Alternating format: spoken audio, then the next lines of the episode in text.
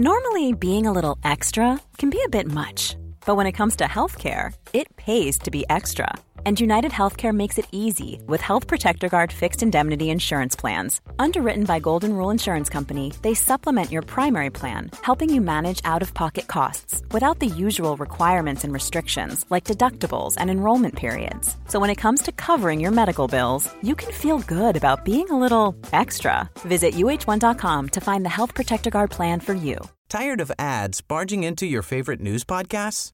Good news. Ad-free listening is available on Amazon Music for all the music plus top podcasts included with your Prime membership. Stay up to date on everything newsworthy by downloading the Amazon Music app for free or go to amazon.com slash news ad free. That's amazon.com slash news ad free to catch up on the latest episodes without the ads. Say hello to a new era of mental health care. Cerebral is here to help you achieve your mental wellness goals with professional therapy and medication management support. 100% online. You'll experience the all new Cerebral Way, an innovative approach to mental wellness designed around you. You'll get a personalized treatment plan from a therapist, prescriber, or both in a safe and judgment free space. Your cerebral therapist or prescriber will outline a customized plan with clear milestones along the way so you can get to feeling your best. With Cerebral, you're not alone in your mental health journey. We're here to empower you to live a fulfilling life. So take that first step towards a brighter future and sign up today at cerebral.com slash podcast and use code ACasts to get 15% off your first month. Offer only valid on monthly plans. Other exclusions may apply. Offer ends July 31st, 2024. See site for details. به نام خدا سلام دوستان عزیز بازم ما اومدیم با یه میان اپیزود. البته میان اپیزود این دفعه کاملا در ارتباط با اپیزود قبلی هست. یکی دوتا نکته بود که من در اپیزود قبلی گفته بودم که اینجا می‌خوام تکمیلشون کنم. اونم به جهت سوالاتی که دوستان داشتن و نیاز شد که یه سری نکات رو توضیح بدیم. و یه اصلاحیه جزئی هست که خدمتتون عرض خواهم کرد. خانم فائزه که فکر کنم از دوستان جدیدی هستند که به زنگ تاریخ پیوستند که از این بابت هم از ایشون تشکر می‌کنیم که با وجود اینکه تازه به جمع ما پیوستن ولی پیگیر قضیه هستن سوال پرسیدند و گفتند که مگه اونی که مصر رو مصر اولیا و سفلا رو در واقع متحد کرد نارمر نبود.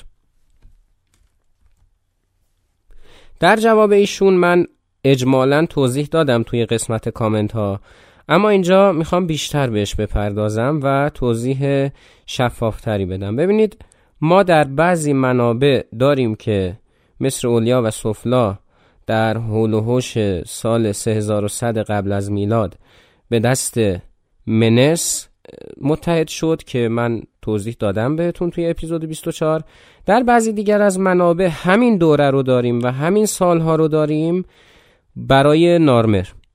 یعنی ظاهرا که دو تا شخص هستن دیگه. ولی یک نظری وجود داره که گویا اینها دو تا شخص نیستن. یه شخص هستند با دو اسم. یعنی یه نفره هم بهش منس میگن هم نارمر. اون چیزی که من خودم حدس می‌زنم منس احتمالا اسم یونانی این شخص باشه چون اون اسی که آخرش گرفته توی یونانی و رومی ما این قضیه رو داریم دیگه. مثل مثلا کوروشی که میگن سایرس. خب حالا بماند که اون اوش آخر کوروش هم باز یه داستان دیگه ای داره که اونم باید بحث بشه. و از این صحبت ها اگرم بخوام مثال بزنم که چطور میشه که این اتفاق میفته و دوتا اسم من از تاریخ خود ایران براتون مثال می‌زنم. ما در تاریخ ایران میگیم که آشوری ها رو کی شکست داد؟ هوخشتره یه جای دیگه میگیم آشوری ها رو کی شکست داد؟ کیاکسار. در واقع هوخشتره همون کیاکساره. این هم همونه. احتمالا نارمر همون منس باشه. این از این.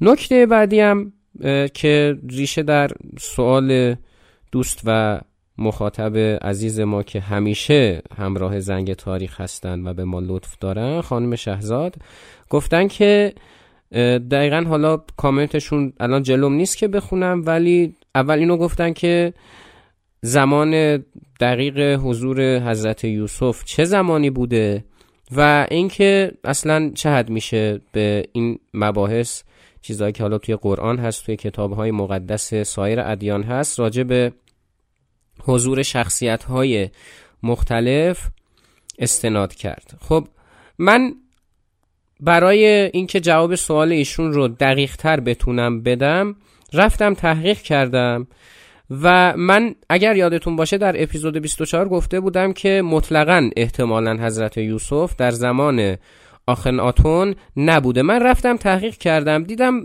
افرادی هستند که احتمال میدن که بوده باشه در زمان آخناتون بوده باشه. ما برای زمان حضرت موسی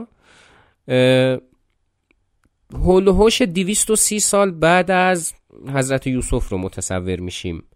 ببینید البته من قبلش این نکته رو بگم قبل از اینکه در بحث عمیق‌تر بشیم. ببینید ما اینجا بحثمون این نیست که بخوایم یک مسئله مذهبی رو مطرح کنیم یا بخوایم یک بحث اعتقادی اینجا راه بندازیم و اینا. ابدا از این داستان ها نیست. صرفا سوال ایجاد شده و در حوزه علم تاریخ من می‌خوام بهش جواب بدم. یعنی بحث های مقدس بودن و نمی‌دونم این چیزها رو ما کاری نداریم. من یک بار یک مثالی آوردم یک روایتی آوردم بالاخره گفتیم ما حضرت علی این مسئله رو گفته. به ایشون یک شخصیتیه که در تاریخ زیسته و یک جمله گفته. ما جملهش رو بیان کردیم دوستان رنجیده خاطر شدن. این بحث هم می‌خوام بگم که یک بحث تاریخیه. کاملا ما می‌خوایم تاریخی بحث کنیم الان اینجا. یعنی اصلا با نه اعتقاد کسی کار داریم. نه می‌خوایم بگیم که مثلا اونایی که مذهبیان راست میگن و اونایی که اعتقاد ندارن علکی میگن نه برعکسش رو می‌خوایم بگیم. یعنی بگیم اونایی که اعتقاد ندارن راست میگن و اونایی که مذهبی هستن مثلا خدای نکرده دچار اشتباهن و اینا. بحث یه بحث تاریخیه و با استدلال های علمی می‌خوایم بهش جواب بدیم. دوره حضرت موسی رو ما میگیم که هولوش 230 سال بعد از حضرت یوسف باید باشه. چرا؟ چون در منابعی که حالا وجود داره عموما خصوصا کتاب مقدس عهد قدیم در واقع عهد عتیق. این اومده که آقا حضرت موسی قرار بود 400 سال بعد از حضرت یوسف باشه که 170 سالش رو حالا خدا بخشیده. پس اگر ما این رو بخوایم بهش اعتبار بدیم حضرت موسی باید هولوش 230 سال بعد از حضرت یوسف باشه. طبق چیزی که کتاب مقدس میگه. و از طرفی در منابع تاریخی ما حالا اونایی که مرتبط هستند با تاریخ نگاری مذهبی و یهود اشاره به این نکته میشه که احتمالا حضرت موسی در زمان رامسس دوم میزیسته. خب در زمان رامسس دوم میزیسته بنابراین ما 230 سال باید برگردیم عقب. که بیفته به زمان حضرت یوسف. و از طرفی این رو هم ما داریم که فرعونی که بعد از رامسس دوم میاد که الان من اسمش یادم نیست اون قضیه حالا مباحثات فرعون و حضرت موسی و اینا احتمالا در دوره اون فرعون هست که اتفاق میفته. بنابراین احتمالا تولد حضرت موسی رو می‌تونیم بگیم دوره رامسس دوم بوده ولی اون اقداماتی که انجام داده برمیگرده به بعد از اون. خب؟ پس باید از این تاریخ ما یعنی از تاریخ ورود حضرت موسی به مصر با عنوان پیامبر 230 سال طبق گفته کتاب مقدس برگردیم عقب. خب اینو بعضی ها حساب می‌کنن میگن که آخن آتون اوایل حکومتش بوده که حضرت یوسف وارد قضیه شده. یعنی هفت سال بوده دیگه. ما اگر در نظر بگیریم که اون دوره که آمنحتب سوم میمیره و آخن آتون در حکومت هست هلوش هفت سال بعدش حضرت یوسف وارد دربار میشه. اون 230 ساله می‌رسه به اینجا. خب بعد از آخناتون هرم توت آنخ آمونه. که گفتیم توت آنخ آتون بوده که اسمشو عوض می‌کنه میشه توت آنخ آمون. بعد از اون هورم هوپ میاد حالا یک کودتایی شکل میده و حکومت رو در دست می‌گیره. بعد از اون رامسس اول هست و گفتیم که رامسس اول یک دوره حکومت طولانی هم داره 60 70 ساله که ما اگر این رو در نظر بگیریم اون 230 ساله می‌تونه جور بشه. اینو من میگم من در اپیزود گذشته من معترفم به اینکه اینجا رو احتمالا اشتباه گفتم. و چون اشتباه گفتم وظیفم اینه که بیام و درستش کنم. خب پس این احتمال با این استدلال وجود داره که حضرت یوسف در دوره آخن آتون بوده باشه. مگر اینکه اون 230 ساله کمتر بوده باشه و کتاب مقدس در اینجا اطلاعات درست به ما نداده باشه؟ و یا اینکه نهایتا اگر بخوایم بگیم که در دوره آخناتون نبوده دیگه میره میفته به دوره حکومت آمنهوتپ دوم. حد اکثر. این از این. نکته بعدی این که آیا اصلا میشه این چیزها رو ما قبول کنیم؟ مثلا وجود شخصی به نام حضرت یوسف. ما اصلا در کتاب های تاریخی که می‌بینیم اسمی از این اشخاص نیست و اینا. می‌تونیم دو تا دیدگاه داشته باشیم. یک دیدگاه تاریخ انتقادی که دیدگاه تاریخ انتقادی من بهتون بگم همین الان داره زیر سوال میره توسط مورخانی که دیگه جدیدن دارن ظهور می‌کنن. حالا تاریخ انتقادی چی میگه؟ اینا بحث های فلسفه تاریخ ها. اینو باید توی فصل یک من اگر می‌خواستم اشاره کنم اینم باید می‌گفتم.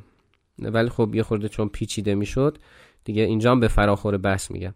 تاریخ انتقادی میاد زیر سوال می‌بره دیگه وقایع رو. یعنی دنبال اینه که ببینه آیا واقعا بوده یا نه.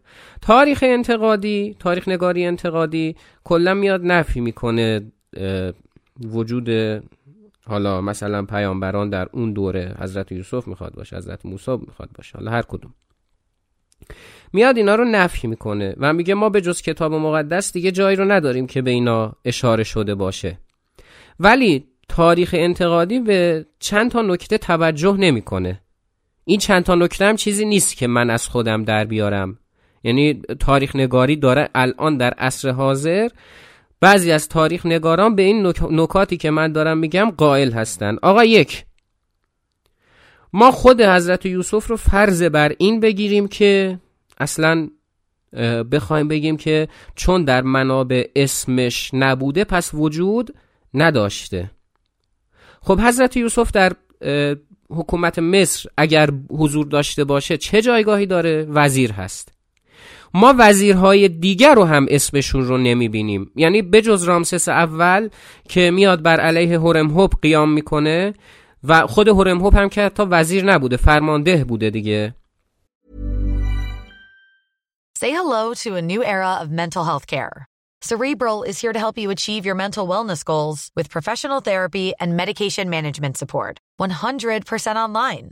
You'll experience the all new Cerebral Way, an innovative approach to mental wellness designed around you.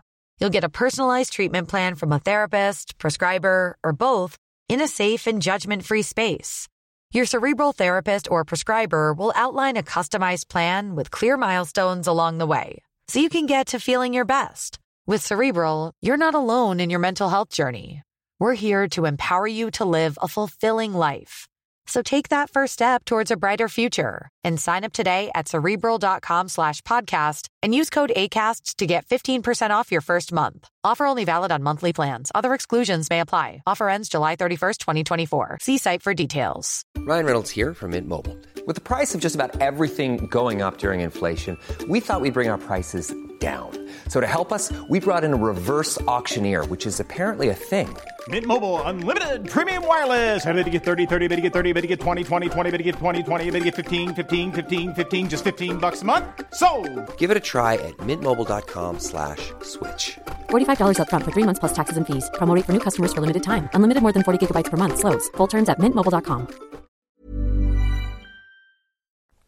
میاد بر علیه توت آنخ آمون وارد عمل میشه؟ ما عملا اسم وزرای دیگر رو نمی‌بینیم به اون صورت. بنابراین پس می‌تونیم بگیم که یوسف هم اینطوری می‌تونه که به این دلیل حضور نداشته باشه و وجود نداشته باشه. اسمش در منابع دو. دوره ای که ما داریم ازش صحبت می‌کنیم دوره ای هست که حتی حکومت در یونان و رومش هم شکل نگرفته. خب به اون معنایی که در مصر وجود داره. ما گفتیم مصر در سه هزار سال قبل از میلاد متحد شده و حکومت واحد تشکیل داده. یعنی با همین الان پنج هزار سال فاصله داره. و ما عزیزان تاریخ نگاری در مصر مطلقا نداریم. حداقل چیزی که من می‌دونم با توجه به اینکه رفتم تحقیق کردم که ببینم تاریخ نگاری در مصر از کجا شروع میشه. حداقل تا هولوش قرن سوم هجری قمری من به اون صورت تاریخ نگاری در مصر به صورت جدی ندیدم. و اگر هم ما اطلاعاتی راجع به مصر داریم با توجه به همون خطوط هیروگلیفی که وجود داره و کشف شده و البته خطوط نمادین یا دموتیک که در اپیزود مربوط به اختراع خط توضیح دادم. اگر اطلاعاتی داریم راجع به اوناست و تعاملات یونانی ها با مصری ها و رومی ها با مصری ها خب ما بیایم برگردیم به دوره تعامل یونانی ها و مصری ها که بگیم مثلا از اونجا تاریخشون رو ثبت کردند. میایم به این نکته می‌رسیم که در بحث یونان باستان ما گفتیم تمدن مینوس که مقدمه ای بر یونان هست مال هزار و هلوش هزار و دیویست و اینای قبل از میلاد هست دیگه درسته؟ و در اون دوره که اصلا اینا تعاملاتی با خارج ندارن که بخوایم راجع بهش بحث کنیم. بنابراین به این دلیل می‌تونه که مصر در واقع تاریخ مربوط به این پیامبران رو نادیده گرفته باشه. کما اینکه ما در بحث میلاد مسیح تاریخ نگاری رو داریم و اخبار و اطلاعاتش هم به همون دلیل ثبت شده. یعنی ما برای مسیحیت علاوه بر کتاب مقدس خب در منابع تاریخی هم رویدادهای مربوط به میلاد مسیح رو داریم دیگه. این هم می‌تونیم براش در نظر بگیریم. خب پس خلاصه دلیل دوممون این میشه که با توجه به اینکه تاریخ نگاری در مصر وجود نداشته و اطلاعات ما مربوط به اسنادی هست که وجود داره و تاریخی که یونانی ها و رومی ها از مصر نوشتند که اون هم خیلی بدتر از خیلی بدتر از دوره بعدتر دارم میگم و بدتر نه. خیلی بعدتر از دوره مثلا همون حضرت موسی و اینها هست. پس در نتیجه می‌تونیم این نتیجه رو بگیریم که اصلا به اون دلیل ثبت نشده. حالا چرا در اسناد این سوال ممکنه براتون به وجود بیاد؟ دیگه آقا خب باشه. مگه نمیگیم رویداد مهمی هست؟ خب چرا در اسناد و در همون چیزهایی که وجود داشته اسمی از اینها برده نشده. این هم دلیل داره. دلیلش مقدمه اولی که میشه براش آورد اینه که اسنادی که وجود داشتند بیشتر جنبه مکاتبات اداری و اینا داشته. خب؟ اینو ما می‌دونیم دیگه برحال دلیل و مقدمه دومی که من براش میارم این هست که بنی اسرائیل یعنی نوادگان حضرت یعقوب که میشه همون یوسف و بقیهشون که حالا اون داستان مفصلی داره وقتی وارد مصر میشن اینا بعد از یک دوره ای تبدیل میشن به برده. احتمالا باز اگر در نظر بگیریم که وقایع مربوط به توت آنخ آمون که برمیگرده از آین پدرش و هورم هوب و رامسس اگر ما در نظر بگیریم که مرتبط هست به قضیه حضرت یوسف می‌تونیم این تحلیل رو داشته باشیم که بنی اسرائیل جایگاهشون اومده پایین. در دوره ای که ما صحبت از حضرت موسی می‌کنیم مصری ها به بنی اسرائیل به دید برده نگاه می‌کنن به دید کارگر. اینا جایگاه اجتماعی خاصی ندارن. ما قبلا درباره اینکه بردگان در تاریخ باستان چه جایگاهی داشتن صحبت کردیم. یعنی اصلا عملا جایگاهی نداشتن. اموال در حکم اموال بودن. چطور من یه لپتاپ دارم یه گوشی دارم؟ برده هم همونطوری بوده. و خب طبیعتا من که نمیام مثلا تاریخ معاصر بخوایم بنویسیم. مثالش دقیقا این میشه. الان من بخوام تاریخ ایران رو بنویسم مثلا فرض بر مثال. مثلا بنویسم فلان رئیس جمهور چه اقداماتی انجام داده. نمیام بنویسم که بله او لپتاپی داشت که این ویژگی ها رو داشت و اینا. هرچند شاید بگید نه دیگه اونا که انسان بودن و اینا. ولی به هر حال نگرشی که به برده وجود داشته در باستان و برای اینکه شما بخواید به عمق مسئله پی ببرید باید در تاریخ عمیق بشید این همین نگرش بوده دقیقا. پس این نتیجه از اون بحث حاصل میشه که با توجه به همین جایگاه طبقاتی نداشتن مثلا اینا رو جدی نمی گرفتن بعد شاید بگید که خب مثلا غرق شدن فرعون در دریا و این چیزها هم چیزهای عجیب غریبی بوده دیگه به هر حال ممکنه که وجود داشته باشه. خب اونجا هم ما میگیم که به هر حال ما صرفا شنیدیم که یک چنین اتفاقی افتاده. شاید اون باز شدن دریا من نمی‌خوام بگم این بوده یا نبوده ها. شاید اون باز شدن دریا در اون حد و اندازه مثلا عجیب و غریب نبوده که بخواد در تاریخ ثبت و ضبط بشه. شاید مثلا یه غرق شدن ساده بوده یا چه می‌دونم شاید مثلا جزر و مدی بوده یا حالا هر چیز دیگه ای خب؟ یعنی بخوایم علمی نگاه کنیم بهش اینطوریه. و خب ما گفتیم که مردم مصر با های رود نیل آشنا بودن. پس اگر چنین اتفاقی باشه یک امر عادی می‌تونه براشون به حساب, به حساب بیاد. ولی خب هدف از بیان اینا این نبود که من بگم قطعا وجود داشته ها. اون در راستای اون سوالی که تا چه حد می‌شد استناد کرد به اخبار و اطلاعاتی که کتاب های مقدس و قرآن درباره وجود پیامبران کلا دارن در تاریخ بخوایم بهش استناد کنیم. پس دو تا دیدگاه وجود داره. یکی تاریخ انتقادیه که میگه آقا چون اسمی از اینا در منابع نیست و ما هم در تاریخ الزاما باید به منابع رجوع کنیم پس در نتیجه وجود نداشتند.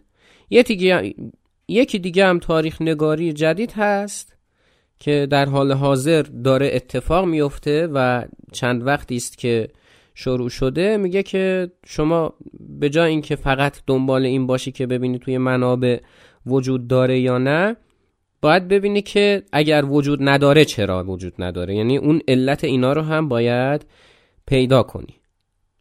چون برای تاریخ نگاری انتقادی من اگر می‌خواستم زیاد بحث کنم باز نتیجه همون می‌شد دیگه. آقا چون در منابع نیست پس نیست. یعنی علت یابی آنچنانی نداره. ولی این صحبت دوم باید براش علت می آوردن من نمی‌خوام بگم که حتما وجود داشتن و حضور داشتن و نقش داشتن و حتما نقش نداشتند. با توجه به دیدگاه و اعتقاداتی که خودم دارم اگر بخوام بحث کنم راجبشون یک نکته دیگه است که اون نرفتی به تاریخ داره و نرفتی به زنگ تاریخ داره و راجع به اون نمیش... نمی‌تونم صحبت کنم. ولی بخوام علمی و تاریخی صحبت کنم من دو تا حالت رو براتون توضیح دادم دیگه. تاریخ انتقادی اونو میگه و یک بعد دیگری از تاریخ نگاری هم اینو میگه. یعنی یکی میگه وجود داشتن یکی میگه نداشتن. این که کدوم رو شما انتخاب کنید اون دیگه برمیگرده به خودتون و من از هیچ کدومشون نمی‌خوام دفاع کنم. این هم نذارید به حساب محافظه کاری. بذارید به حساب این که ما استدلال ها و دلایل و منطق ها رو در تاریخ نگاه می‌کنیم و ازشون نتیجه می‌گیریم. نتیجه که الان ما گرفتیم با توجه به دو تا مکتب تاریخ نگاری دو تا نتیجه متفاوت گرفتیم. حالا دیگه پذیرش این نتایج بستگی به خودمون داره. بنابراین اگر ما با تاریخ انتقادی بخوایم نگاه کنیم باید بگیم که اخبار و اطلاعاتی که در کتاب های مقدس خصوصا عهد عتیق و قرآن وجود داره چون عهد جدید یک بخشیش مربوط به دوره مسیحیت هست که ما درباره اون در تاریخ اطلاعاتی داریم. اگر بخوایم بگیم پس باید بر حسب تاریخ نگاری انتقادی بگیم که نه وجود نداشته چون در منابع اسمی ازشون نیست. ولی با توجه به تاریخ نگاری جدیدی که جدیدن داره شکل می‌گیره می‌تونیم بگیم که با این استدلال ها و با این دلایل می‌تونه وجود داشته باشه. و اگر بگیم که صرفا چون نیست نبوده پاکسازی صورت مسئله است. ممنونم از اینکه توجه کردید و امیدوارم که مطالب مورد استفاده قرار بگیره و صرفا به دید یک بحث تاریخی بهش نگاه کنید نه یک صحبت مثلا مذهبی و اعتقادی و اینا. نه من اینجا عالم دینی هستم نه تخصصم ادیان و عرفانه و نه هیچ چیز دیگه. شاید از نگاه یک کسی که مثلا درباره ادیان و عرفان تحقیق کرده این بحث یک شکل دیگه ای داشته باشه. من بر مبنای روش تاریخی دارم باش برخورد می‌کنم. ممنون و متشکرم. موفق و سربلند باشید. Tired of ads barging into your favorite news podcasts? Good news. Ad-free listening is available on Amazon Music for all the music plus top podcasts included with your Prime membership. Stay up to date on everything newsworthy by downloading the Amazon Music app for free or go to amazon.com slash news ad free. That's amazon.com slash news ad free to catch up on the latest episodes without the ads.